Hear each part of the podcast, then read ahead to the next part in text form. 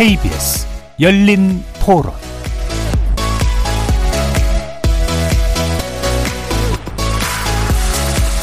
안녕하십니까. KBS 열린 토론 정준희입니다. 뭐 복지부 장관 뭐 지적을 많이 하더라고요. 조금이라도 하자가 있으면 빨리 저기를 해야지. 왜냐면 이제 국민들이 눈높이가요 높여졌죠. 뭐 해명한다고 그랬는데 그게요 여론이 그 들으면 해명 안만 해도 소용없어요. 이것 때문에 다른 것까지 다 지장이 되니까 본인이 사퇴하는 게 좋습니다. 장점을 보고 그 사람이 하는 방향을 보고 서로가 협조해서 밀고 이렇게 해야 이 나라를 살리지 뭐하겠지 난 도저히 납득이 안 갑니다. 그걸로 굳이 그렇게 헐떠내야 되느냐. 자질 문제인데 정치인들의 양심 문제에 저는 가장 큰 포커스가 있었으면 좋겠어요. 도덕성이 배제된 전문성이라는 건 저는 이해할 수가 없거든요. 국민을 생각하고 최소한 본인 스스로가 남 앞에 떳떳하다고 생각하는 사람이 정치를 해야지 맞다고 생각하는데 부모의 권력을 기득권을 이용했다라는 측면에서는 조국 장관하고 대동소이하지 않냐? 뭐 그런 생각인데 서류의 종류가 다르고 강도가 다르고 뭐 방법이 다르겠지만 프레임은 똑 같지 않냐라고 생각합니다. 도덕성이냐 전문성이냐를 어디다 우선순위를 두냐의 문제잖아요. 근데 능력이 이만큼인데 도덕성이 어디냐에 따라서 결론이 나는 것 같아요. 그 위치 자체가 그분이 얼마나 청렴한지를 먼저 판단을 하고 깨끗해야 한쪽으로 치우치지 않으니까 그게 제일 중요한 것 같아요. 거리에서 만나본 시민들의 목소리 어떻게 들으셨습니까? 차기 정부 내각 인선을 두고 논란이 이어지고 있습니다. 특정 지역이나 나이대에 쏠려서 다양성이 부족하다는 지적에서부터 후보자에 대한 각종 의혹들로 인해 부실 검증 또는 졸속 검증이라는 비판도 나오고 있는 상황이죠. 문재인 정부에서는 고위공직자 인선의 7대 원칙을 제시하며 검증 기증을 한층 강화하고도 했지만 스스로 지키지도 못한 기준이라는 비판도 없지 않았습니다. 자, 고위공직자의 자질 어디까지 검증해야 하는 것일까요? 어, 이 부분에 대한 사회적 합의가 이루어지지 않은 채 차기 정부의 장관 인사청문회가 하루하루 다가오고 있습니다. 협치는 실종되고 창과 방패의 싸움이 돼버린 인사청문회 과연 이대로 좋은지 차기 정부 장관 인선 논란과 함께 우리나라 인사청문제도의 문제점 일부에서 짚어보도록 하겠습니다. 2부에서는 퇴임 후 대통령의 삶에 대해 논의해 보려고 하는데요. 문재인 대통령 퇴임이 20여일 앞으로 다가왔습니다. 윤석열 정부는 취임일인 5월 10일부터 청와대 전면 개방을 천명한 터라 문 대통령은 5월 9일에 청와대를 나와서 외부 숙소에서 하룻밤을 보낸 후 5월 10일 새 대통령 취임식에 참가 그리고 사저로 내려갈 예정입니다. 이런 사정으로 인해 빚어지는 논란도 있고요. 퇴임 후에는 조용히 잊혀져 살고 싶다는 문 대통령의 바람이 과연 이루어질 수 있을지 궁금하기도 해서 퇴임 후 대통령들의 삶과 정치와의 관계에 대해서 2부에서 자세히 논의해 보도록 하겠습니다. KBS 열린 토론은 여러분이 주인공입니다. 문자로 참여하실 분은 9730으로 의견 남겨주십시오. 단문은 50원, 장문은 100원의 정보 이용료가 붙습니다. KBS 모바일 콩 그리고 유튜브를 통해서도 무료로 참여하실 수 있고요. 이제 콩을 통해서 보이는 라디오로 만나실 수 있습니다. 시민 논객 여러분의 뜨거운 참여 기다리겠습니다. KBS 열린 토론 지금부터 출발합니다. 살아 있습니다. 토론이 살아 있습니다. 살아있는 토론, KBS 열린 토론. 토론은 라디오가 진짜입니다. 진짜 토론, KBS 열린 토론.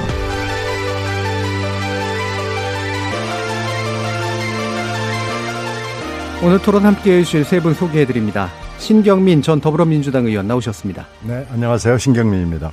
자, 그리고 이정미 전 정의당 의원 자리하셨습니다. 네, 반갑습니다. 김영우 전 국민의힘 의원 함께하셨습니다. 안녕하세요. 자, 어, 이제 본격적인 청문회 국면으로 이제 들어갈 예정인데 어, 전반적인 평을 먼저 좀 들어보죠. 장관 내각의 어떤 구성이나 어, 흐름이 어떻게 보이시는지 어, 먼저 신경미 의원님 말씀 주실까요? 그래서 이번 인선은 당선인 내지는 당선인의 최측근 음. 윤핵관 플러스 알파죠. 이분들이 아는 사람 그리고 알만한 사람들 아니면은 기회가 없었다는 점이 굉장히 중요하죠. 물론 당선인은 전문성, 뭐 능력 이런 걸 고려했다고 그러는데요. 그 전문성 능력이라는 게 사실은 전문성, 도덕성, 개혁성 그리고 조직의 리더십 뭐 이렇게 나눠서 볼 수 있는데 네. 어, 경력상으로의 전문성은 굉장히 존중을 받고 깊이 음. 고려했다라는 평가를 할 수 있지만 나머지 부분 네, 네, 네. 그러니까 도덕성, 개혁성, 그리고 조직 안에서의 리더십 문제. 이런 건 별로 어, 안 됐어요. 그리고 이제 호남 쪽 사람들 평가는 호남이 이제 총리 한 분만 지명이 됐는데 음. 그러면 호남 출신은 아무 능력 있는 사람이 없다는 얘기냐 라는 볼멘 얘기를 또 듣고 있습니다. 그래서 호남 사람들이 심리적으로 굉장히 위축돼 있고 불쾌하죠. 예, 예. 그런 점에서 봤을 때는 이제 하나하나 지금 문제가 나오는 거 보면 도덕성에 문제가 있는 분들이 굉장히 많이 드러나고 있고요. 개혁성과 아, 조직에서의 리더십에 문제가 있는 분들도 드러나고 이래서요. 지금 이제 동시다발로 한덕수 총리 지명자를 표- 어, 포함해서 19개 청문회가 열리게 될 겁니다. 이제 날, 날짜는 일부 잡히고 또 잡히고 있는 중인데 굉장히 시끄러울 것 같아요. 네네. 그래서 특히 한동훈 지명자 같은 경우에는 아, 전문성 면은 잘 모르겠지만은 정치적으로 국민의 반은 무시해버린 인사가 될 것이기 때문에 아마 청문회장이 거의 아수라 난장판이 되지 않을까. 예. 좀 걱정이 됩니다. 음, 여러모로 이제 부족한 부분이 많아서 이 난장판이 될까봐 걱정까지 하셨는데요. 이정미 의원님의 총평은 어떠십니까? 우리가 인사를 할 때 이 다양성을 얘기하는 이유는 그동안 이제 정치가 어떤 특정한 어, 사람들의 목소리가 너무 과대대표되어 있기 때문에 정치가 국민들의 목소리를 고루고루 듣고 정책에 반영할 수 있어야 한다는 취지이지 않습니까? 그런데 이번 내각 구성은 그야말로 어, 남성 중심의 그리고 서울대 출신 10명의 그리고 영남 편중이라고 하는 우리 사회를 수십 년 동안 지배해왔던 특 정 계층들, 기득권층들, 이 사람들을 중심으로 구성됐다는 점에서 굉장히 실망스러운 인사였다고 생각이 듭니다. 특히 제가 19명 중에 10명이 서울대 출신인 걸 보면서 우리나라 교육제도가 이 전인적 교육이 아니라 정말 줄 세우기, 어, 소위 얘기해서 스카이대를 가기 위해서는 어떤 일도 해, 어, 다할 수 있다라고 하는 이 부모들의 어떤 교육 심리, 이거를 오히려 이 내각이 더 자극하게 되지 않을까 그런 걱정이 들었습니다. 어, 뭐 도덕성 문제나 능력 문제 이전에 어, 이 내각이 담아야 될 다양성 문제를 전혀 고려하지 않았다는 측면에서 어, 정말 좀 실망스러운 인사였다 그렇게 예. 생각됩니다. 지난주에도 이제 다양성 문제를 굉장히 주, 어, 중요하게 지적해 주셨는데, 뭐, 서, 어, 서, 서오남? 남영동? 뭐 이런 식의 얘기들, 이제 그 부분을 좀 지목을 해 주셨어요. 아, 이게 이제 어떤 사회적 메시지냐라는 점이 이제 상당히 중요하다라는 의견이신 것 같고, 김영 의원님은 어떠십니까? 저도 뭐 기대 반 우려 반입니다. 예. 이제 기대라고 하는 것은 뭐 특별한 기대가 아니고 이제 그래도 총리 후보나 저는 경제 또 외교안보 통일 분야는 안정감 있는 분들이 발탁이 됐다고 생각이 음. 돼요. 경험도 있고 능력도 있고 그래서 지금은 이제 위기 상황이기 때문에 아, 그런 그 중량감 있는 안정된 분들이 좀 필요하다. 그런 좀 판단이고요. 우려스러운 점은 사실 윤석열 어, 정부는 윤석열 당선인은 대통령에 당선될 수 있었던 이유가 문재인 정부의 에, 공정, 상식이라는 가치 이게 이제 문재인 정부에서 굉장히 흔들리고 왜곡됐다. 음. 그것 때문에 이제 에, 후보 시절부터 윤석열 당선인은 공정과 상식 이 통하는 사회를 만들겠다 해가지고 당선이 됐단 말이에요. 아, 그런데 이제 지금 인사 문제에 있어서 특히 뭐 보건복지 그 정호영 내정자의 경우에 에, 자녀 편입학 부정 의혹 때문에 지금 이제 곤욕을 치르지 않, 않습니까? 예. 이런 거는 저는 굉장히 문제다 이렇게 생각을 합니다. 그래서 적어도 어, 윤석열 당선인은 아, 지난 시절 그 조국 전 장관 일가에 대해서 들이댔던 그 기준, 아, 자녀 입학 뭐 이런 거 부정 의혹 음. 이런 거 그 기준하고 적어도 똑같이 해야 된다라는 음. 생각을 하거든요.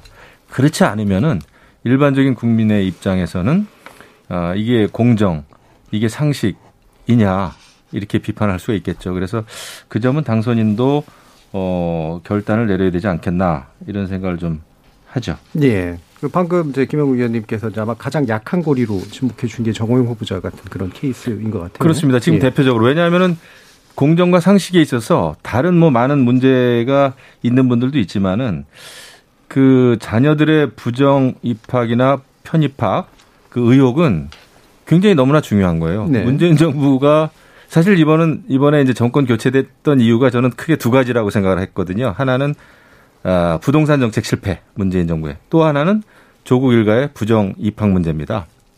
누구나 다 느끼듯이 그렇기 때문에 예, 윤석열 정부는 적어도 그런 부동산 문제나 자녀들의 예, 부정 입학 의혹은 좀 없는 음, 사람을 발탁했어야 된다라는 생각이죠. 네, 그 부분에 있어서 이제 인수위 그리고 당선자 측이 부정 팩트라고 하는 좀 묘한 단어를 표현을 쓰셨어요. 그래서 이제 아무래도 그냥 들어보면 결국은 이제 위법적인 사항으로 밝혀진 것은 없지 않느냐.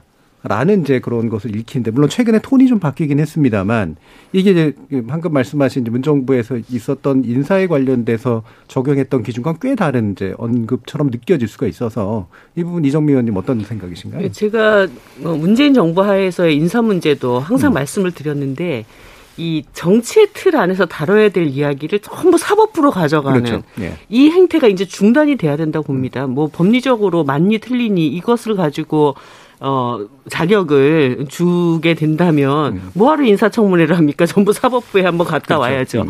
그러니까 이 어, 소위 인사라고 하는 것은 굉장히 정무적인 판단들이 필요합니다. 국민의 음. 시각에서 저 사람이 우리의 삶을 잘 이끌어 줄 수 있을 만한 사람인가가 납득되는 어떤 수준이 있어야 되는데 그 중에 가장 핵심적인 게 두 가지 축이 있다고 봅니다. 하나는 부동산 문제입니다. 네. 그러니까 대다수 국민들이 집 때문에 너무 고통을 받고 있기 때문에 어, 이 문제에서만큼은 정말 좀 철저했으면 좋겠다. 제가 어, 간혹 이런 말씀을 많이 드리는데 우리나라 부동산 문제가 해결되지 않는 이유는 정책 결정자들이 다 부동산 부자들이기 때문이다. 음.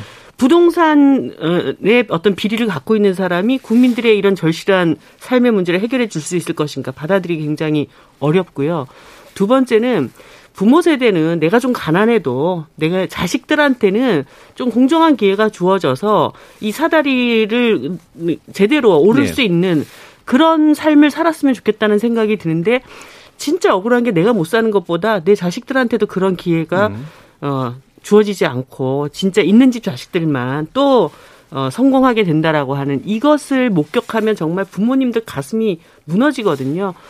아, 그런 측면에서 이 부모 찬스 관련된 그러니까 권력을 이용해서 자녀들에게 특혜를 준다라고 하는 것에 대해서는 거의 국민들이 이거를 받아들이기 어려운 상태가 된다고 봅니다. 그래서 그것이 합법적인 통로든 그러니까 법이라고 하는 것은 얼마든지 그 망을 피해 가면서 네. 미법적 상황을 피해 가면서도 어그 특혜를 가져올 수 있는 그런 부분들이 있기 때문에 그게 사법적 잣대로 맞냐 그러냐가 아니라 아빠가 그 부모가 그런 위치에 있으면서 자신의 권력으로 특정한 이익을 주었다고 한다면 그것은 국민들이 받아들이기 어려운 이 두 가지는 오랜 기간 동안의 인사청문회를 통해서 국민들이 학습되어 있고 공동의 인식으로 합의되어 있는 것이라고 네. 봅니다. 그런 점에서 윤석열 정부가 이전 정부에 대해 그렇게 인사 문제에 대해서 들이댔던 잣대를 다시 자신들에게 왔을 때는 어떤 법적 잣대로 음. 어, 시시비비를 가려보자 이렇게 얘기를 하면 납득할 수 있는 국민들은 아무도 없을 거라고 봅니다.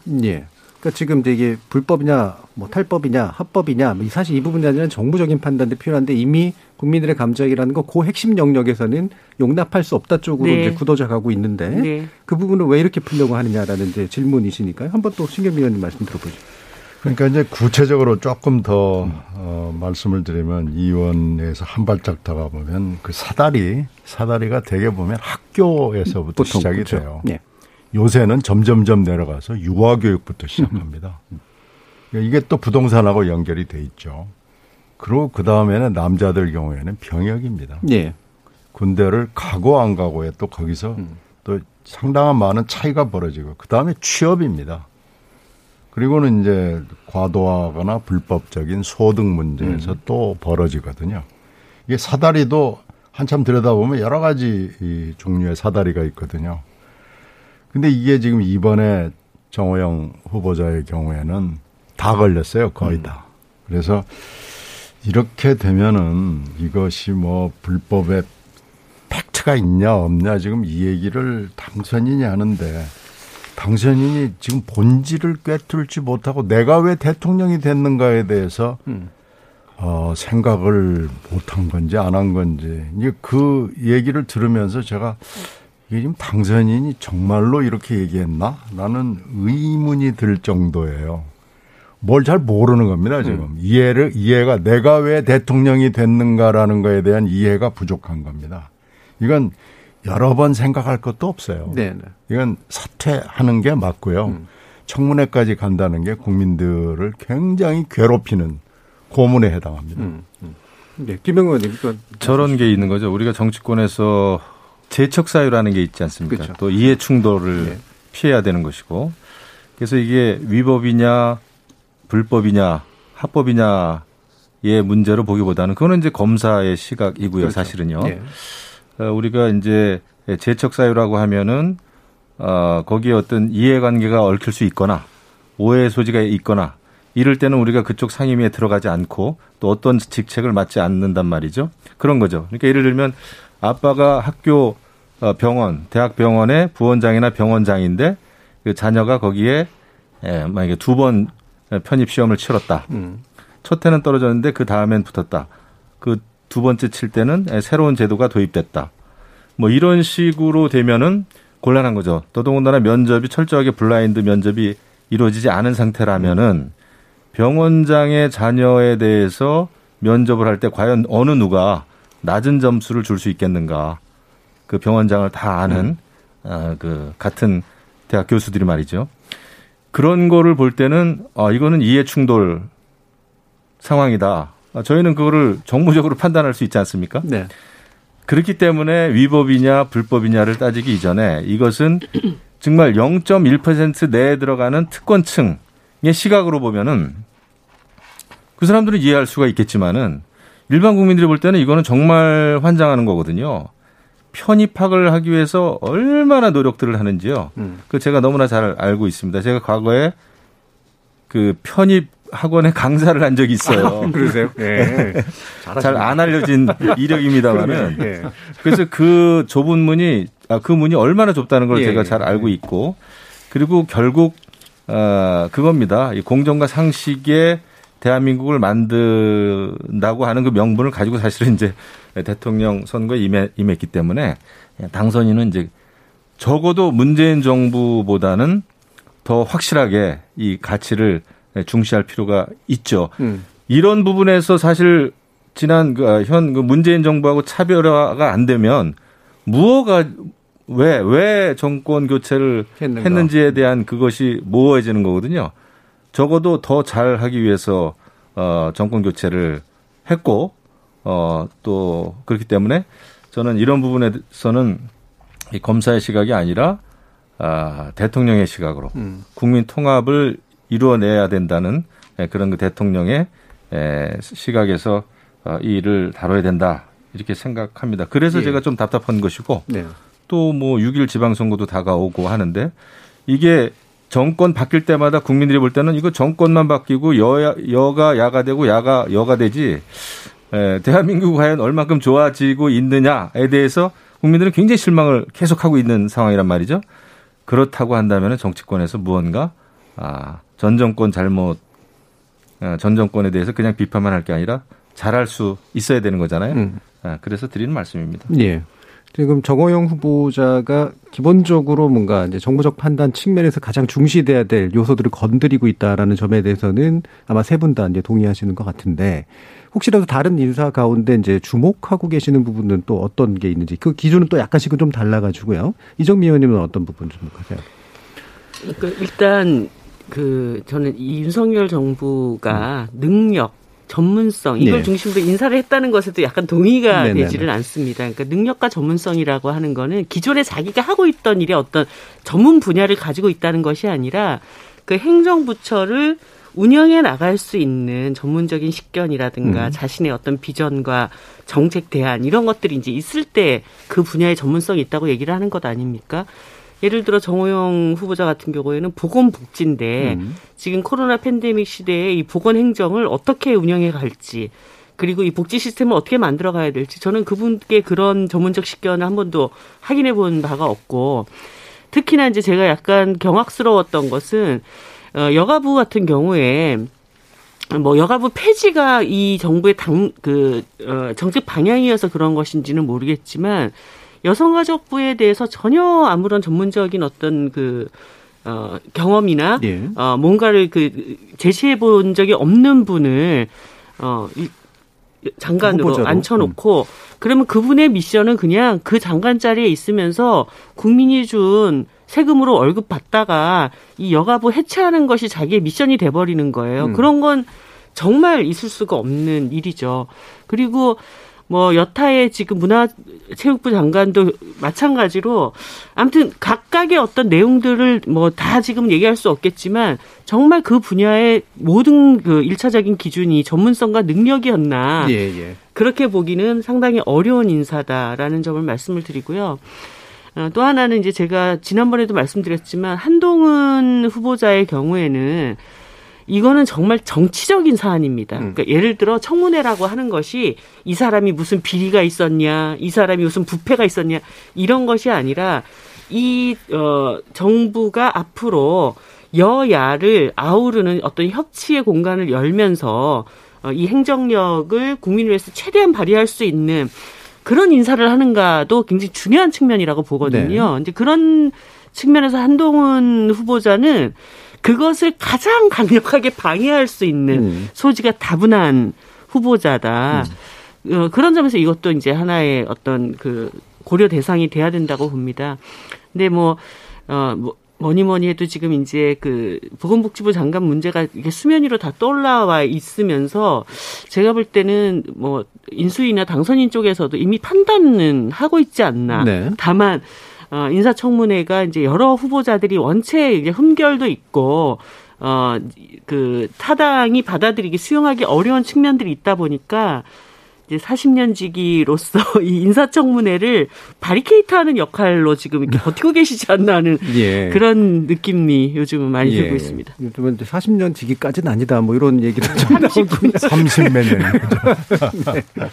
자, 신경 의원님. 저는 예. 뭐 지금 정호영 후보자하고 한동훈 후보자는 얘기를 했기 때문에 음. 저는 다른 분들 좀 얘기를 하겠습니다. 김현숙 여가부 장관 경우에는 세월호 발언 때 그때 사실 국민 정서와 매우 어긋나는 발언을 해서 좀 주목을 받았었어요. 네. 세월호 이게 뭐 이렇게 진상 규명이 필요하냐 뭐 이런 비슷한 돈의 얘기를 해서 이게 세금이 아깝다는 얘기를 해서 그래서 과연 막 여가부가 아무리 해체된다고 하더라도 이런 정서를 가진 분이 여가부 장관 후보자로 적합한가 뭐 그런 게 있었고요. 지금 그 뉴스에 묻혀서 잘 드러나지 않는 분 중에 하나가 이상민 네. 행안부 장관 지명자입니다. 이분이야말로 정말 전문성이 있는지 판사 경력밖에 없거든요. 근데 뭐 지금 당선인하고 뭐 아주 어렸을 때부터 친구라는 거 아니겠어요? 그래서 이게 과연 맞는 인선인가? 더군다나 여기는 이제 경찰과 관련이 있는 부서인데 그렇죠. 청문회에서 아마 좀 따져봐야 될 것 같아요. 음. 정말로 능력과 전문성, 개혁성, 뭐 리더십 이런 게 있는가 잘 모르겠고요. 노동부 지명된 분은 보니까 노사발전재단을 하면서 그때 아마 굉장히 말썽이 많았습니다. 그래, 그래서 그 당시에 어, 노동위원회로부터 최하의 에, 리더십이다라는 평가를 받은 분이기 때문에 과연 당선인이 얘기하는 전문성, 능력 이런 게 갖춰진 분인가 좀 의심스러워서요. 지금 이렇게 드러나지 않은 분들이 굉장히 많이 있기 때문에 좀 청문회를 잘 좀 들여다봤으면 좋겠습니다. 예. 그러니까 실제로 아직 청문회가 시작이 안 됐는데도 이제 일단 언론 보도만으로 이제 논란들이 좀 되고 있는데 어, 청문회 과정에서 또 어떤 이야기가 나오냐에 따라서도 또 이제 그 재척 사유가 좀 있어 보이는 분들의 어떤 목록들이 좀 나올 것 같긴 합니다만 대부분 이제 어쨌든 장관님 후보가 또 이렇게 한꺼번에 이렇게 많이 이제 청문을 하게 되면 예, 정치권의 입장에서 일종의 정책 타협 같은 것들을 이제 하게 되잖아요. 적어도 이 사람들은 빼라. 그럼 이런 정도는 이제 넣겠다. 이제 이런 식으로 보통 가게 되는 경우들이 많은데 특히 이분은 총리 후보까지 이제 들어가 있으니까 결국 국회가 힘을 발휘할 수 있는 건 총리이기 때문에 총리를 걸고 나머지를 빼라 넣어라로 얘기하게 되는 일들이 벌어지게 될 것 같은데 실제로 그렇게 좀 약간 메시지 나오고 있는 것 같거든요. 김 의원님. 근데 제가 볼때 이번에 그런 협상은 불가능할 겁니다. 네. 왜냐하면은 지금 이제 상황에서 이 청문회만 하는 것이 아니라 원내에서는 지금 검수완박이라고 하는 그러니까 민주당이 검, 검찰 수사권 완전 박탈 관련 법안을 어, 지금 밀어붙이고 있잖아요. 음. 그당 소속의 국회의원을 탈당까지 시켜가면서 하기 때문에 지금 이제 모든 게 저는 그 협상이 올스톱 되지 않겠나 음. 생각이 되고 그래서 인사청문회도 끝까지 아마 대결 국면으로 갈 것이다. 네. 그리고 이제 한동훈 법무부 장관 지명자 인사청문회에 대해서는 어 민주당이 뭐 청문회 자체를 안 하겠다라는 그 목소리도 지금 조금씩 나온단 말이에요. 네. 근데 그것은 저는 옳지는 않다고 봅니다. 네. 음, 일단 저는 뭐 청문회 자체를 안 하기보다는 청문회는 그거는 당연히 하는 게 좋다. 어, 국회가 그건 해야 할 일이다.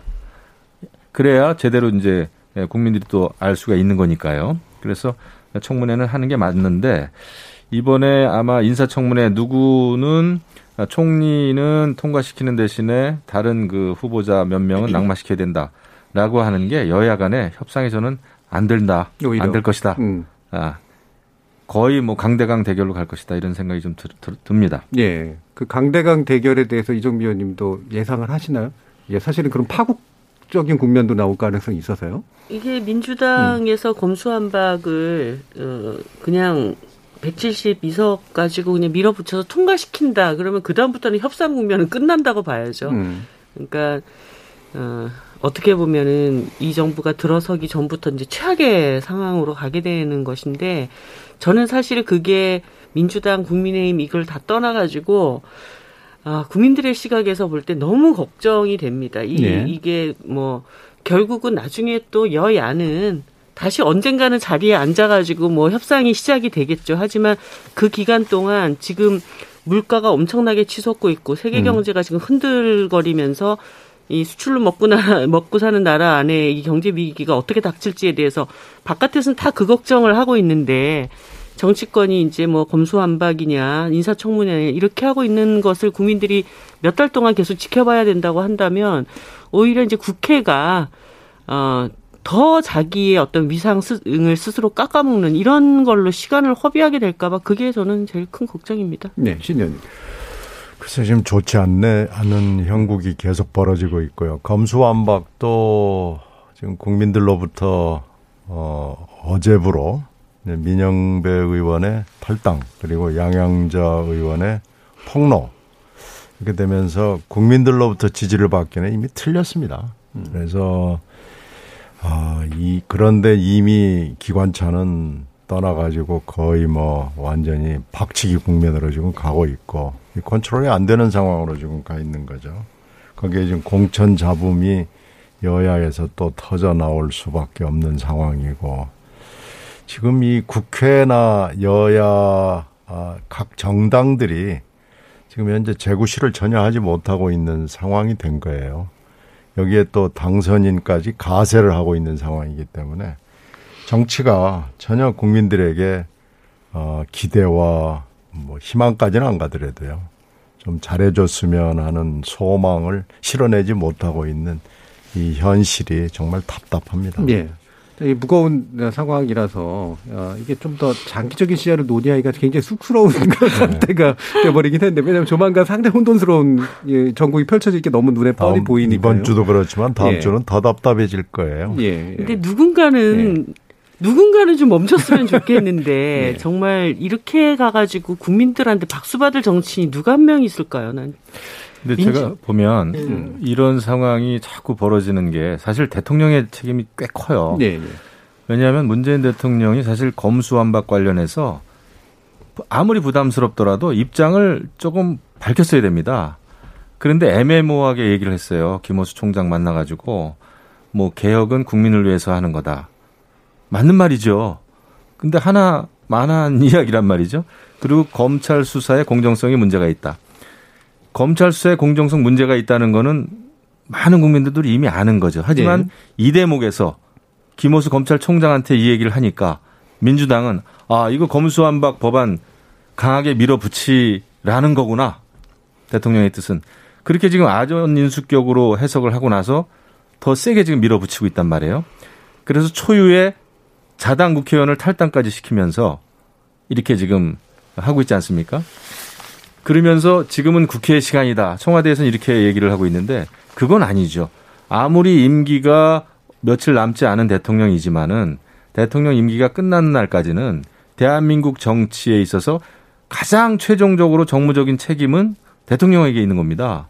그러면은 검수완박이 이 대혼란을 불러일으키고 있는데 이 상황을 어느 정도 관리 가능한 상황으로 만들어야 되는데 청와대가 더 불을 질렀다 이렇게 생각합니다. 예. 그래서 이것은 아, 대통령도 어, 이번에 처신을 좀 잘못하셨다 음. 이런 생각이 들고 민주당도 민주당도 이건 아니죠. 음. 저희가 헌정 사상 이래 이 상임위 이 사보임 문제 때문에 탈당까지 한 예는 저는 정말 처음 들어봤어요. 음. 정말 처음입니다. 그래서 이거는 나아가도 너무 나아갔고요. 이거는 정당 민주주의, 의회 민주주의를 완전히 폐품 처리한 겁니다. 제가 볼 때는. 음. 이렇게 국회에 이제 사실 저는 민영배 의원님 탈당 소식까지 듣고서는 이렇게 뒷꼬리팅한 생각이 들었는데 이럴 때 그 문재인 대통령과 당선인이 한 번 정도 더 회동을 해보면 어떨까 하는 생각이 들었어요. 네. 그래서 어, 퇴임하는 대통령으로서 이제 뭐 검찰 개혁에 관한 국민들의 어떤 의지들이 있으니 그것들을 차기 정부에서 정말 이렇게 합리적인 방안으로 잘 풀어나가고 또 검찰 권력에 대한 여러 가지 견제의 어떤 목소리가 있으니 그런 것도 좀 잘 하고 그리고 그 윤석열 당선인은 어 이전에 선거 운동 했었을 때처럼 어, 이전 정부에 대한 전, 정치보복 행위가 계속 음. 되풀이되는 이런 일은 없도록 하겠다. 이렇게 좀 안심을 시키고 이렇게 해서 좀 그, 어, 이 나라의 최고 권력 수장들이 좀 앉아가지고 요 상황을 좀 정리하는 이런 그림을 좀 만들어 보면 어떨까 하는 그 생각이 들더라고요. 뭐 물론 당선인과 대통령의 뜻이 이제 있어야지 그 자리가 만들어지겠지만 지금 그렇지 않고는 뭐 이렇게 폭주하는 열차를 누가 제어를 할 수 있을까 그 예. 생각이 듭니다. 사실 그 부분을 생각을 할 수밖에 없는데 아, 좀 이따 2부에서 얘기하겠습니다만, 아, 네. 예, 청와대에서 언제까지 있어야 되냐는 문제가 지금 벌어지고 있는 조건이라 이게 정말 만날 수 있을까조차도 좀, 음. 어, 걱정이 되는 그런 상태인데요. 어, 뭐, 뭐, 마침 이제 두 분에 대한 관련된 얘기도 나왔으니까, 아까 이제 신경미 의원님께서는 이 대통령 당선자가 또 해야 될 역할에 대해서도 언급을 해주셔서 지금 어떤 것들이 좀 필요할지도 좀 말씀을 좀 주시죠. 지금으로서는 뭐 음. 글쎄 두 당 전 이제 전직이 될 문 대통령하고 당선인하고의 회동 그건 뭐 그것도 가능할까 네. 싶습니다. 그런데 이 정도 사태가 되고 김호수 총장과 문 대통령과의 만남도 지금 해석을 놓고 네. 분분하기 음. 때문에 양쪽 해석이 다 아전인수거든요. 음. 뭐 제가 보기에는 나한테까지는 안 가졌으면 좋겠다는 얘기를 완곡하게 한 걸로 판단이 돼요. 네. 근데 그걸 좀 더 분명하게 얘기를 했어야 되는데 하여튼 좀 약간 애매모 티미하게 얘기를 한 대통령한테도 책임이 있고요. 이렇게 되면은 지금 현재 박홍근 원내대표가 지금 민영배 탈당, 양양자 회견 그리고 사실 지금 잘 지적은 안 받습니다만은 김진표 의원 사보임까지 예. 세 개의 하여튼 이딴 조치들이 별로 그렇게 좋은 선례가 되지 않습니다. 이건 선례도 없고 앞으로도 있어서는 안 되는 일을 하는데 이렇게 어 기관차처럼 막 몰고만 가서 탱크처럼 앞으로 전진만 외쳐서는 지금 안 되는 상황으로 갔기 때문에 이건 민주당에서 정리를 할 수밖에 지금 없게 됐습니다. 음. 이 정도 대형 사고가 어, 났다 그러면은 박홍근 원내대표로서의 판단력과 지휘력, 돌파력 이거에 지금 심각한 문제가 발생한 겁니다. 예. 이 정도 되면 당에서 음. 정리를 하는 게 맞고요. 계속해서 가겠다라고 그러면은 정말 강경 지지자들 아주 그 몇 퍼센트를 가지고 지금 가 려고 생각을 하는 건데 너무나 지금 무리하게 됐어요. 네. 그래서 박홍근 원내대표도 이 파국을 수습할 수 있는 사람 중에 하나 들어갑니다. 음. 자 그러면 음, 지금 일부 시간이 많이 남지 않아서요. 그래도 우리가 장기적으로 인사청 문제도가 어떻게 돼야 되느냐에 대한 언급들은 좀 한 번씩 해주시면 좋을 것 같아서 사실 많은 분들이 얘기는 해왔잖아요. 지금 인사청 문 제도가 실질적으로 의도한 효과를 내느냐라고 하는 그런 측면 이게 이제 단지 예, 정권을 맡은 쪽이 늘 이제 통과시키기 어려우니까 하는 말로 이제 끝내버리는 것이 아니라 말 그대로 좋은 사람을 다양하게 쓸 수 있는 그런 제도로서 안착될 수 있느냐 아니면 이제 정쟁의 도구로만 쓰이고 실제로는 결국은 누구든 이제 청와대 수석 구조로 이제 운영할 수밖에 없는 그런 걸 만드느냐 이 부분에 대한 이제 언급들이 좀 필요할 것 같아서요. 먼저 이정미 의원님 좀 말씀 주실까요? 그 제가 이제 그 미국 정치 드라마를 네. 보니까 인사청문회를 앞두고 그 자체 검증 과정을 그렇죠. 하는 거를 제가 봤어요. 네. 정말 어, 자기 진영 안에서 탈탈 텁니다. 그래서 끝까지 어떤 yes가 나오기 전까지는 어 그 자기 후보를 내놓지를 않아요. 음. 이제 그런 그런 측면에서 이번에 이제 인사 검증의 부실에 대한 얘기가 나오니까 인수위 안에서 그런 얘기를 했지 않습니까? 그 장관 후보자 한 명이 한 명씩 붙어가지고 음. 이 인사 검증 하느라고 너무 정신이 없었다. 이렇게 되니까 검증 부실이 나오는 거죠. 그러니까 자체적인 검증 과정이 철저하게 진행되었다라고 하는 것들을 국회에 보고할 수 있는 제도 같은 거 예. 이런 거를 이제 정의당은 예전에 한번 제안을 음. 했던 바가 있고요. 또 하나는 이제 검증 과정이 계속 정치적인 공방이 될 때 항상 문제가 되는 게 뭐냐면 자료 요구입니다. 그러니까 네. 자료를 제출해라, 못 준다. 그렇죠. 이러면서 이제 어떤 게 팩트인지 알 수 없는 상태에서 정치 공방만 난무하는 이런 상황으로 갔는데 검증 과정에서 정확하게 어, 소명할 수 있거나 아니면 어 그 부실하다라고 얘기할 수 있는 뭐 국세청이라든가 경찰청 자료 요구에 대해서 음. 정확하게 그것을 제공할 수 있는 어떤 의무가 좀 있어야 되고요. 그리고 지금 인사 검증이 20일 어, 인사청문회가 20일이라고 하는 것도 한마디로 이, 이 기간 동안 인사 검증한다는 거는 그냥 정치적인 액션이 될 가능성이 매우 높습니다. 그래서 아까도 얘기하셨던 것처럼 19명 중에 음. 어, 누구 살려놓고 누구 그렇죠. 이 정책 타협으로 이제 가는 음. 이런 것만 남기 때문에 인사 검증 그 기간을 한 60일 정도로 늘리고 그 안에서 어, 정말 정확하게 이 인사가 어, 장관직을 수행할 수 있는지 없는지를 국민들이 이렇게 판단할 수 있도록 하는 그 과정들 요것들을 좀 보완해 나가는 것이 필요하다. 저희들은 그렇게 보고 있습니다. 예. 자체 검증을 강화하는 방식 그리고 기간을 좀더 늘리고 이제 자료 제출의 충실성을 좀 높이는 방식들 정도는 필요하다. 네. 김영 의원님. 어 그리고 저는 뭐 이제 인사 검증은 두 가지라고 그러지 않습니까? 정책 검증하고 어, 도덕성 검증인데 네. 저는 최소한 아, 정책 검증 하루 해야 된다고 보고요. 음. 그다음에 도덕성 검증 또 하루 해야 된다고 봅니다. 이거를 뒤섞어 놓고 보통의 경우에 하루에 끝내다 보니까 거의 그 도덕성 검증 굉, 예, 굉장히 여론의 음. 핫한 이슈로 떠오른 그런 의혹 이런 거 가지고만 하지 정말 그 후보자가 그 분야에 어떤 생각을 가지고 있는지는 거의 인사검증 그 청문회 끝날 때까지 아무도 모릅니다.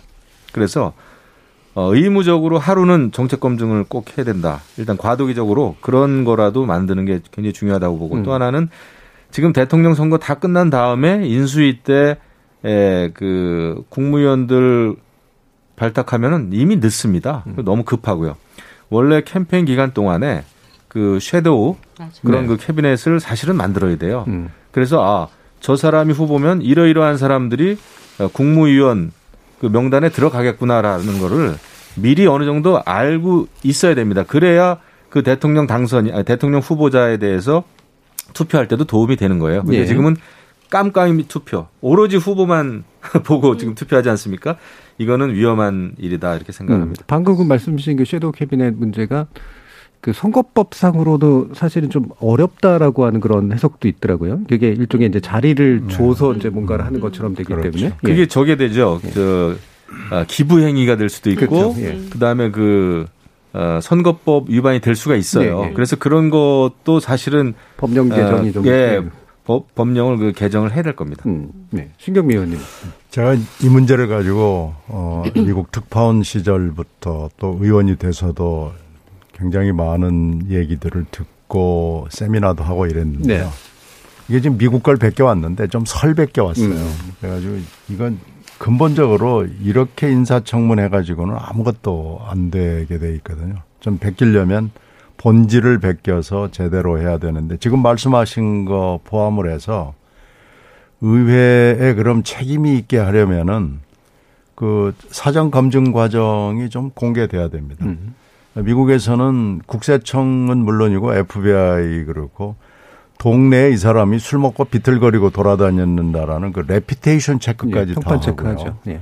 그래서 비틀거리고 돌아다니거나 집에서 부인하고 싸우거나 애들을 때리거나 그러면 그 사람 무조건 아웃이고요. 예, 남편도 때리면 안 되고요. 아, 그럼 때리면 아웃이 아니라 감옥을 가야 되는. one 스트라이크 아웃 되는 것들이 예. 굉장히 많아요. 세금을 많이 내도 아웃이고 세금은 1원이라도 안 내면 바로 아웃입니다. 예. 그리고 불법 이민자 고용하면 바로 원 스트라이크 아웃입니다. 그래서 좀 이렇게 엄하게 해야 되고 상원 의원 한 사람이라도 반대를 하면 안 됩니다. 예. 그래서 어, 아주 실증적인 예가 스티븐슨 주한 미국 대사가 올 때 그 상원 외교위에 테네시주 출신 상원의원 한 사람이 6개월을 붙들었어요. 음. 그래가지고 다짐에 다짐을 받고 어, 상원에 통과가 된 적이 있기 때문에 이 제도를 전반적으로 손을 봐야지 지금 이런 인사청문 제도는 결국 정쟁의 도구로밖에 전락하지 않을 수가 없게 돼 있습니다. 네, 네. 자, 이렇게 되게 큰 규모의 이야기들. 사실 이게 여야를 막론하고 되게 서로한테 필요한 일이긴 한데, 예. 어, 공격수와 수비수의 위치가 바뀌게 되면 늘 어, 공전되고 마는 그런 문제여서 어, 이번 기회에 새로운 정부 출범과 함께 좀 만약에 이런 일들이 이루어졌으면 얼마나 더 좋았을까라는 그런 생각도 드는데 다른 것들이 현재 싸움의 구도를 만들고 있죠. 어, 일부에서 뭐 다양한 이야기 좀 나눠봤고요. 어, 이어지는 또 2부에서는 어, 퇴임하는 대통령에 관련된 이야기 한번 또 나눠보도록 하겠습니다. 여러분은 KBS 열린 토론과 함께하고 계십니다. 토론이 세상을 바꿀 수는 없습니다. 하지만 토론 없이 바꿀 수 있는 세상은 어디에도 없습니다.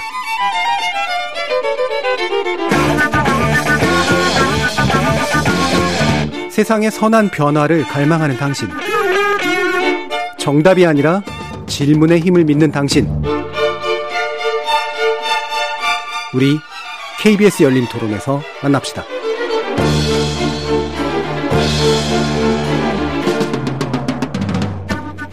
KBS 열린 토론 이정미 전 정의당 의원, 김영우 전 국민의힘 의원, 신경민 전 더불어민주당 의원 이렇게 세 분과 함께 논의하고 있는데요. 자, 2부 정권 교체 과정에서 당연히 있게 될 퇴임하는 대통령과 새로 등장하는 대통령 사이의 교차 이슈인데 요번엔 좀 특이합니다. 어, 청와대로 들어가시지 않기 때문에 새로운 분께서 그리고 바로 또 개방 결정을 내렸기 때문에 9일에 나오시는 분의 이제 행보가 굉장히 좀 꼬여버린 그런 일들이 이제 생겼는데요.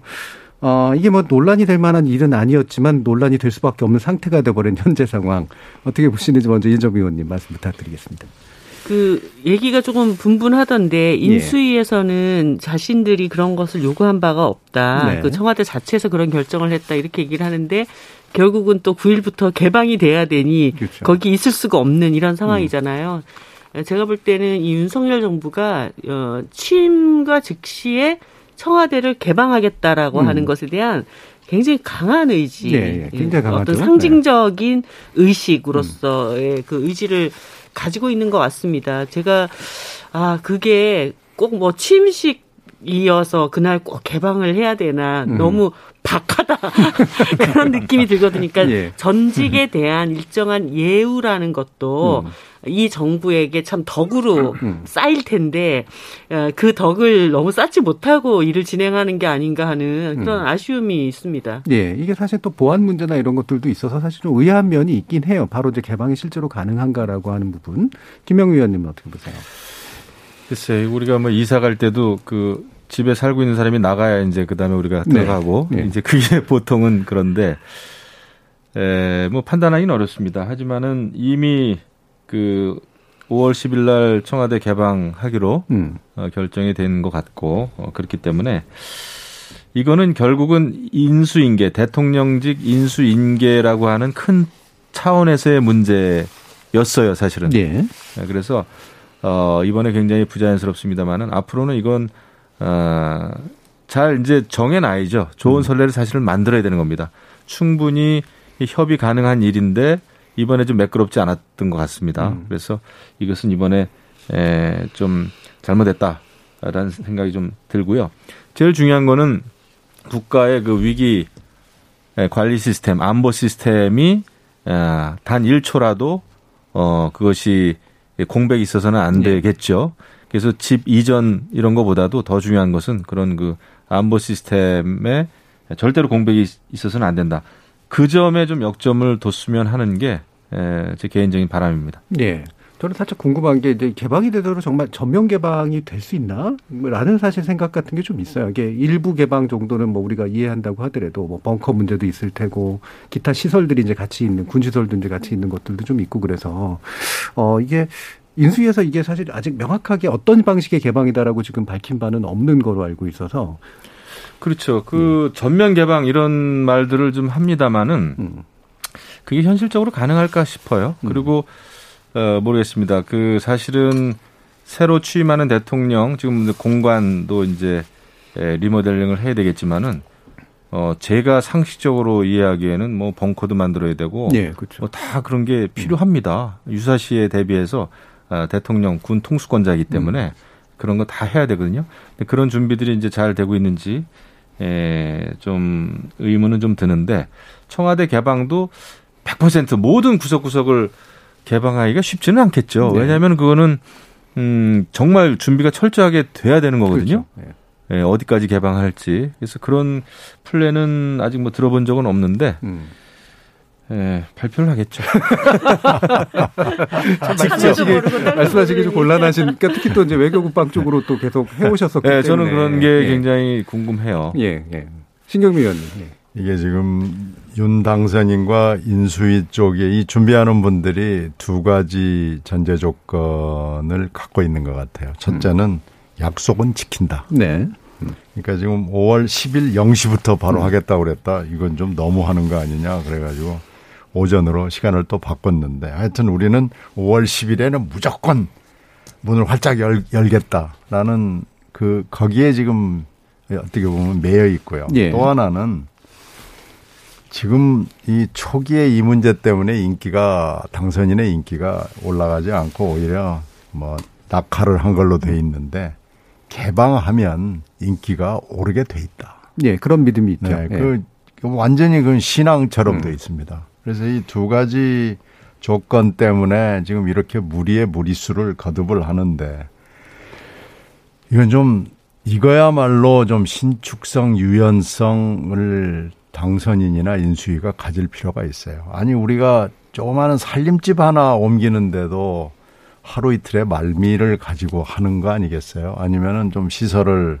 보완하겠다 그러면 한 달 정도 합니다. 예. 어, 엄청난 돈을 들이기도 하고 뭐 그러는데 청와대 같이 큰 시설 더군다나 비밀 시설이 있고 보안 시설이 질비한 데를 하는데 어떻게 그냥 바로 5월 10일 0시부터 바로 문을 열겠어요. 이건 불가능한 얘기고요. 아 줄긋기라도 해야 할 거 아닙니까? 예.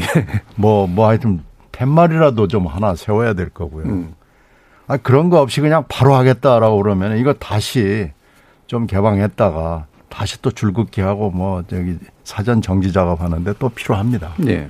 그러니까 이렇게 해야 될 이유가 하나도 없는데 하는 이유는 뻔합니다.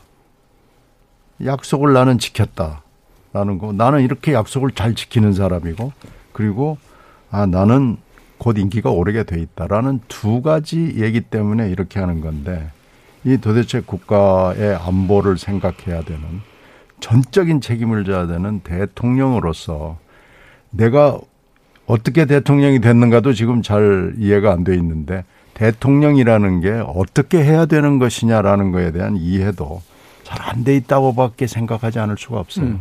이건 이건 조금 여유를 가지고 일단 뭐 할 수 없이 5월 10일 오전에 문은 열지만 바로 이건 어, 정지 작업에 들어가야죠. 예. 결국 핵심은 이제 대통령 퇴임 이후입니다. 어, 지금까지 이제 이런 얘기를 하는 이유가 우리 퇴임 대통령들의 어떤 행보나 말로가 별로 좋지 않았던 경우들이 거의 대부분이었기 때문에 이 정치보복의 이제 문제도 물론 있고요. 또는 이제 지- 재임 시의 어떤 문제도 당연히 있습니다만 퇴임 후에 대통령은 대략 이런 상이었으면 좋을 것 같은데라는 게 일단 더 중요한 것 같아요. 어, 이게 이제 뭐 단지 미국 대통령이나 이런 걸 보고 그냥 얘기할 문제가 아니라 우리가 아직까지도 제대로 가지고 보지 못한 그런 측면들이니까 나름대로 좀 이렇게 마음속에 품고 있는 상 같은 것들이 좀 있으실 것 같은데 이정미 의원님 어떠세요? 일단 그 사실 퇴임 후에 대통령의 불행한 삶은 음. 이 제도 자체가 네. 이미 그것을 잉태하고 있다는 점에서 저는 이렇게 권력이 너무 과도하게 집중되어 있는 이 재앙적 대통령제에 대한 근본적인 검토가 필요한 때가 됐다. 네. 왜냐하면 그러니까 대통령이 불법 비리를 저지른다기보다는 그 주변에 있는 측근들에게 문제가 생기잖아요. 네. 그것은 네. 그 강력한 권한 옆에서 얼마든지 그런 그 권한을 남용할 수 있는 어떤 그 기회가 주어지기 음. 때문에 음. 인간이라고 하는 것이 어또 그것으로부터 자기를 지키기가 음. 쉽지만은 않았을 거라고 봅니다. 그런 점에서 이제 제도의 변화가 굉장히 중요하다고 보여지고 저는 어 사실 그 엘고 부통령 같은 엘고, 분을 예, 예. 보면은 그러니까 자신이 정치인이었지만 여전히 자기가 가지고 있는 어떤 신망들 그다음에 어떤 그 지명도 이런 것을 가지고 어떤 시대를 선도해 나가는 어떤 사회 활동 이런 네. 것들을 이어 나갈 수 있는 이런 모습들이 참 좋아 보였어요. 부러웠어요. 근데 우리나라는 퇴임 대통령에게 어, 두 가지를 원합니다. 하나는 이미지를 계속 착용해 와가지고 그 사람을 지지했던 지지자들에게 자기를 어필하는 도구로 음, 음. 사용을 음. 하는 방식들 이런 예. 것들이 있고 또 하나는 이제 어 소위 어 한국 정치의 어떤 중심점, 구심점이 잘 형성이 돼 있지 않다 보니까 어, 퇴임 대통령을 중심으로 하는 어떤 소위 옛날로 말로 하면 수렴청정 같은 이런 네. 어떤 구도를 원하는 사람들이 또 있다는 있죠. 말이죠. 그래서 자신의 이익을 위해서 또. 네. 음. 그래서 이 두 가지가 나왔던 폐해를 잘 되새겨 보면 퇴임 후 대통령에게 우리가 바라는 상이 어떤 것일까에 대한 답이 도출될 수도 있다고 보여집니다. 그래서 음.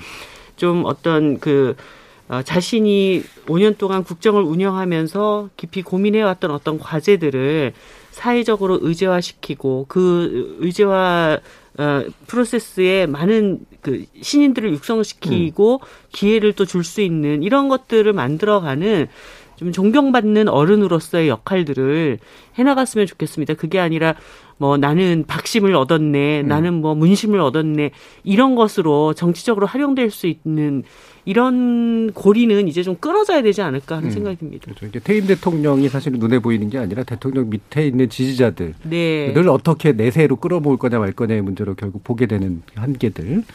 김영우 어떻게?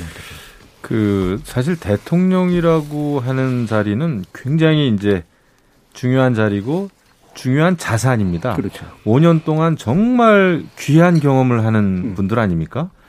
아, 보통 사람들이 상상하지 못할 정도의 정보력, 그 다음에 상상하지 못할 정도의 경험, 그 국정을 운영했다고 하는 거는 정말 큰 자산이에요. 네. 책으로 치자면 어, 일반인들에 비해서 정말 정말 귀한 그 백과사전과 같은 분이죠. 그래서 그런 분들은 대통령 이후에 사실 그 자라나는 세대들에게도 그렇고 꿈을 줄 수 있는 예. 희망을 줄 수 있는 그런 분들이어야 되는 거죠 원래. 그래서 아, 강연을 한다든지 아니면 책을 쓴다든지 그분들이 하는 한마디 한마디가 국민들에게 좋은 영향을 줘야 되는데 저희 그 정치사는 완전히 거꾸로 된 거 아닙니까? 어, 불행했고요. 아, 근데 이 원인은 어, 우리 이정미 의원님 말씀하셨듯이 예, 정치 자체가 전쟁이고 여야가 양극단의 대립 정치를 했기 때문에 그 가장 가장 그 갈등의 최첨단에 가장 앞에 서 있는 것이 사실 대통령이 네. 돼버렸죠. 그래서 그 이후에 이제 불행한 최후를 맞게 되고 이렇게 됐는데 결국은 제도는 바꿔야 됩니다. 제가 볼 때는 지금의 이런 양당제 시스템으로는 불행한 대통령이 나올 수밖에 없다. 아무리 훌륭하고 인품이 좋고 어 능력이 있는 분이어도 어, 불행한 최후를 맞을 수밖에 없습니다. 전쟁 같은 정치를 하고 있기 때문에 음. 그건 어쩔 수가 없어요. 그래서 예.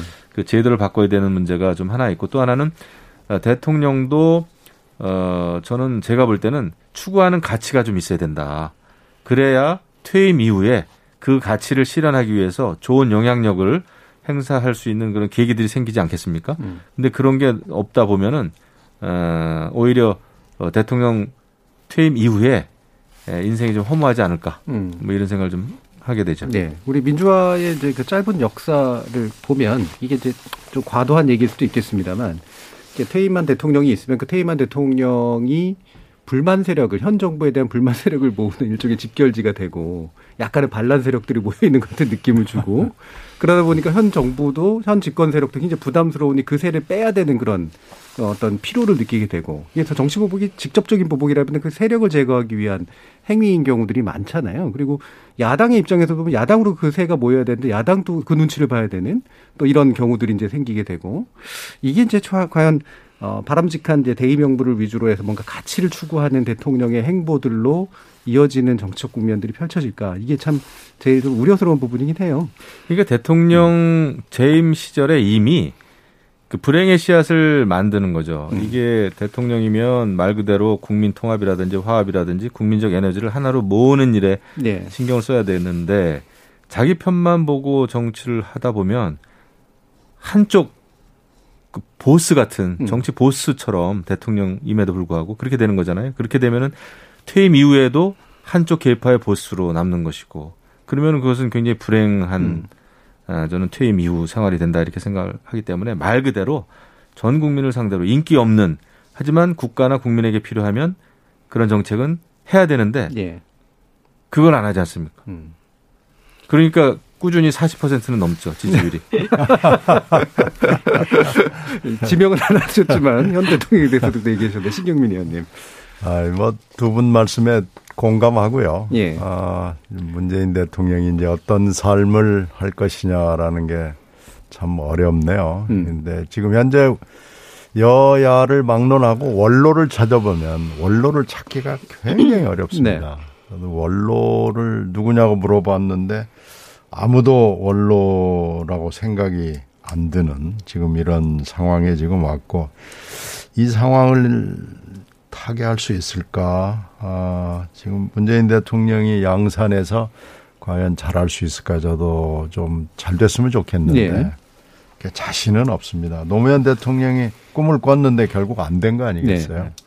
그래서 좀 잘 됐으면 좋겠다는 생각이 들고 미국애를 이렇게 생각해 보면 미국도 별로 그렇게 얘가 많지는 않아요. 네. 되게 강연 저술 회견을 통하는데 카터 대통령이 이제 하비타트 운동을 해서 집을 그렇죠. 네. 짓고 다닌 게 있고 엘고 아까 말씀드린 대로 환경 운동, 생명 운동을 쭉 했고요. 거기도 하여튼 대통령, 부통령들이 그렇게 썩 성공적이진 않았습니다. 다만 유명인이 돌아갔을 때 최근에는 맥케인 공화당 상원 의원이 네네. 돌아갔을 때 자신들과 싸웠던 공화당 후보임에도 불구하고 민주당 의원들, 민주당 대통령과 공화당 대통령들이 한 자리 모여서 어, 맥케인을 회고하고 추모하고 하는 굉장히 좋은 모습을 음. 보여줬거든요. 그리고 대법관들이 돌아갔을 때도 그런 모습을 보여줘서 국민들한테 굉장히 상징성이 있죠. 아, 음. 아, 민주당, 공화당이 함께 누군가를 위해서 기도하는구나. 그러니까 국가를 위해서 이렇게 얘기할 수 있구나라는 건데 적어도 우리가 겉모습이라도 좀 그렇게 갔으면 좋겠다라는 음. 생각을 합니다. 음. 이게 쉽지 않은 거고 그 근원적인 것은 제왕적 대통령제에 있기 때문에 결국은 제왕적 대통령제를 손봐야죠. 음. 그 결국 그러면 이제 사실 제도적 개선이 물론 당연히 이제 선행되지 않으면 이런 문화가 후행하는 것이 불가능한 이제 그런 상태인 거에 대해서는 많은 분들이 동의하실 것 같은데 일단 그래도 뭐 되도록이면 사례를 만들어 보려고 이제 노력한다라는 관점에서 보면 문재인 대통령이 어떤 길을 걸을 것이냐 대 이제 뭐 잊혀진 삶이라는 표현을 쓰셨습니다만 이제 너무 과도한 논란거리의 대상이 되지 않겠다 정도로 전 이해가 돼요. 근데 이게 스스로의 의지대로 가능할까라는 생각도 좀 있어서 과연 그런 모습이라는 게 실제로 구현 가능한 형태일까 어떻게 보세요, 이 정도는? 저는 사실 문 대통령이 가, 평소에 가지고 있는 어떤 성정이나 이런 것들을 봤을 때 정말 그런 삶을 살고 싶어 하실 것 네, 같아요. 네, 이해가 그렇게 되거든요. 음. 근데 이게 임기 말 며칠 안 남겨두고 약간 이 민주당이 너무 대통령에 대해서 의리가 없다 이런 생각이 들더라고요. 네. 그러니까 이게 이제 1인 어, 집, 권력 집중의 제한적 대통령제 때문에 또 나타나는 문제이기는 한데 그 자신의 당이 배출한 대통령이면 그것이 어떤 계파이든 간에 상관없이 그 퇴임 이후를 잘 이렇게 마무리하실 수 있도록 도와야 되잖아요. 음. 그런데 퇴임 며칠 앞두고 거부권 행사하니 많이까지 이렇게 막 목을 죄는 이런 모습 보면서 결국은 이제 권력을 놓게 되는 분을 자신의 권력을 위해서 다시 이용하는 네. 느낌 이런 거를 받는 거죠. 음. 그래서 진짜 뭐 이번에 문 대통령께서 그런 강한 의지를 갖고 계신 만큼 민주당 내에서 퇴임 대통령의 이유를 또 이제 조용히 삶을 사시다 보면 여러 가지 어 이 사회 발전을 위해서 하시고 싶은 일들이 생기실 거라고 좀 봐요. 음. 그런 것들을 또 보장해 나가는 이런 과정이 돼야 되는데 자꾸 이제 그 문심 갖다가 음. 자신들의 어떤 정략적인 것에 이용하고 선거 때 갖다 쓰고 이런 것 좀 안 하셨으면 좋겠습니다. 제가 예. 민주당의 많은 사람들에게 노무현 정신 얘기하는 분들 굉장히 많이 봤지만 음. 노무현 대통령이 그 살아생전 정말 평생에 이루려고 했던 여러 가지 정책적인 과제를 정말 목숨 걸고 싸우시면서 그 노무현 정신 얘기하는 분은 별로 못 봤거든요. 예.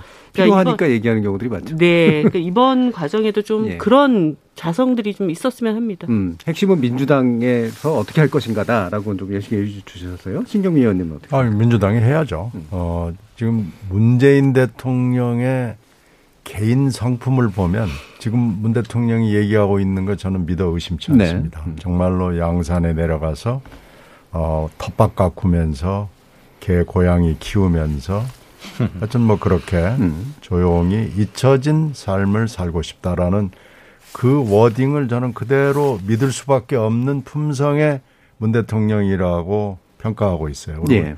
그 거짓말을 잘 못하는 분이거든요. 음. 그 점은 우리가 인정을 하고 그 경험이나 본인의 그 치적이라고 생각하는 역점 사업에서 통일 문제나 아니면은 어, 에너지 ESG 탄소 중립 문제를 가지고 우리 국가적 시대적 화두를 좀 끌어갈 수 있는 네. 그런 역할 정도 하고 문심 얘기는 좀 안 해줬으면 음. 그건 이제 민주당에서 해줘야죠. 네. 그렇게 해서 이분을 자연인으로 돌아갈 수 있도록 우리가 좀 노력을 해서 국가의 원로로 남아 있었으면 하는 생각이 있습니다. 음, 민주당에서 이제 문심을 이용하려고 하지 말고 네.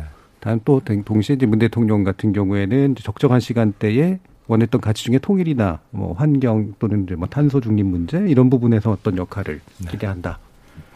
네, 김영우 의원님. 저도 같은 생각입니다. 사실 음. 5년 동안 대통령이라고 하는 자리 얼마나 힘들었겠습니까? 사실 잠이 오겠습니까? 예. 보통 사람의 경우에. 음. 예, 그렇기 때문에 예, 자연인으로 돌아가서 이제 추구하는 아, 그런 가치를 추구하면서 사는 게 좋죠. 그런데 이게 정치라고 하는 게 업보라는 게 있지 않습니까? 예. 지난 5년 동안 해왔던 일, 또 잘못됐던 일, 이런 거에 대해서 그냥 놔두는 지금 정치, 그런 사회가 아니다 보니까 음. 아, 그 편안한 노후 됐으면 좋겠지만은 또 어떤 구설수에 오를지 모르는 거죠. 그래서 어, 그것은 다 같이 노력해야 될 문제고 저는 뭐 개인적으로 어, 어떤 그 정치 보복이나 무슨 이런 거는 정말 그 정치권에서는 없어져야 되는 예. 그런 거죠. 하지만 그렇다고 또 어, 그 가끔씩 수사의 대상이 되지 않습니까? 음. 아, 대통령 또 대통령 가족들이. 근데 또 일반 국민들은 그 특권을 유지하면 안 된다. 법 앞에 많이 평, 평등한 거 아니냐. 이런 얘기를 또 하는 사람들도 있어요. 그런데 이것은 굉장히 예, 정무적으로 잘 물론 판단을 해야 되는 문제이긴 하지만 어쨌거나 저는 그 정치 보복이라든지 무슨 정치권에서 그런 거는 옳지는 않다. 아, 이런 생각을 하고 그는 시스템을 잘 아, 만드는 일도 또 필요하다. 음. 그 대단한 노력이 필요한 거죠. 그, 그런 거를 그런 정치 문화를 정착화시키려고 하는 거는 대단한 용기라고 저는 생각합니다. 예. 그거는 누구가 누가 할 수 있느냐? 현직 대통령이 할 수 있는 거죠. 음. 현직 대통령일 때 예, 그런 문화를 저는 만들 수 있다고 봅니다. 그래서 어, 그거와 동시에 그 양당 제도 어, 그 폐해 이거를 고치는 제도적인 노력이 꼭 예, 필요하지 않나 이런 생각을 하죠. 예. 자 그러면 마지막으로 어뭐문 대통령 개인이야 이제 어떤 식으로든 자신이 뜻하는 바를 하려고 하겠지만 지지자들 그리고 사실 현, 현 정부 얘기도 하셨으니까 현 정부는 어떤 마음으로 바라봐야 될까 그냥 가만히 계셔주길만은 이제 바라는 정도일까 아닐까 궁금하긴 한데 그런 것까지 포함해가지고 좀 기대하시는 부분들이 있으시면 좀 말씀을 간단하게 어, 한마디씩 해주시죠 신경민 의원님부터 부탁드릴까요?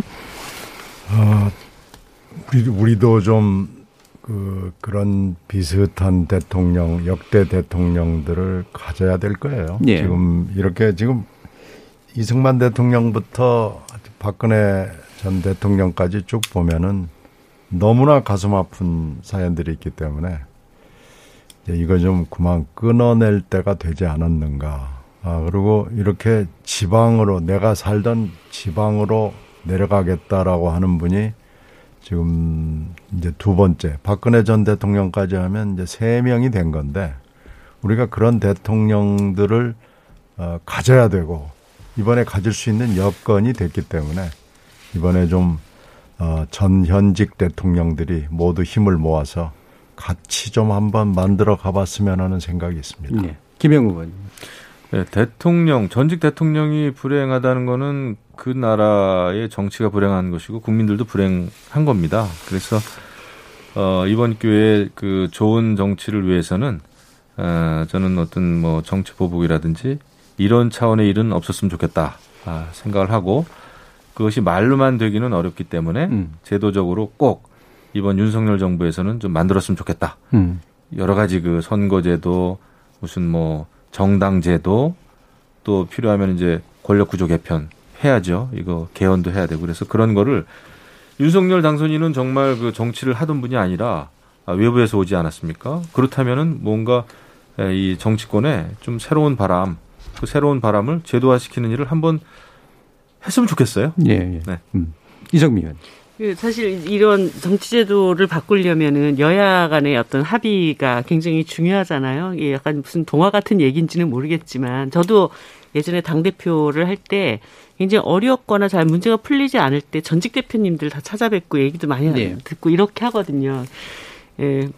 우리나라 정치 현실에 이게 가능한 일일지는 모르겠지만 어, 이 대한민국 정치 제도를 바꾸는데 좀 힘을 모아야 될 때 전직 대통령들께서는 한 번씩 그 대- 재상전 대통령제 폐해들을 다 경험을 해보신 분들이니 이제 윤 당선인이 뭐 어려운 일 있으면 찾아가서 의견도 내고 같이 좀 도와주십시오. 이런 얘기도 하고 그런 좀 아름다운 모습이 만들어지면 안 되나요? 만들어줬으면 좋겠습니다라는 말로 예 마무리를 지었다고 생각하십니다. 자 그럼 KBS 열린 토론 오늘 정치에 관련된 이야기 이것으로 모두 마무리할까 하는데요. 오늘 토론 함께 해 주신 김영우 전 국민의힘 의원, 신경민 전 더불어민주당 의원, 이정미 전 정의당 의원 세 분 모두 수고하셨습니다. 감사합니다. 네, 고맙습니다.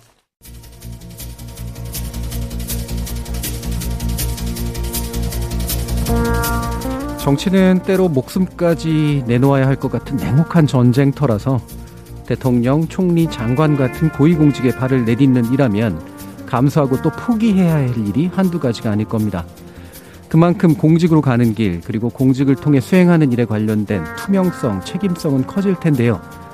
그 과정에서 흘려야 하는 피가 또 모두 온당하기만 한 것인가 하는 깊은 회의가 찾아드는 것도 사실이죠. 중요한 건 성찰일 텐데 이 과연 성찰의 힘 그리고 계기는 어디서 오게 될지 궁금하기만 합니다. 지금까지 KBS 열린 토론 정준이었습니다.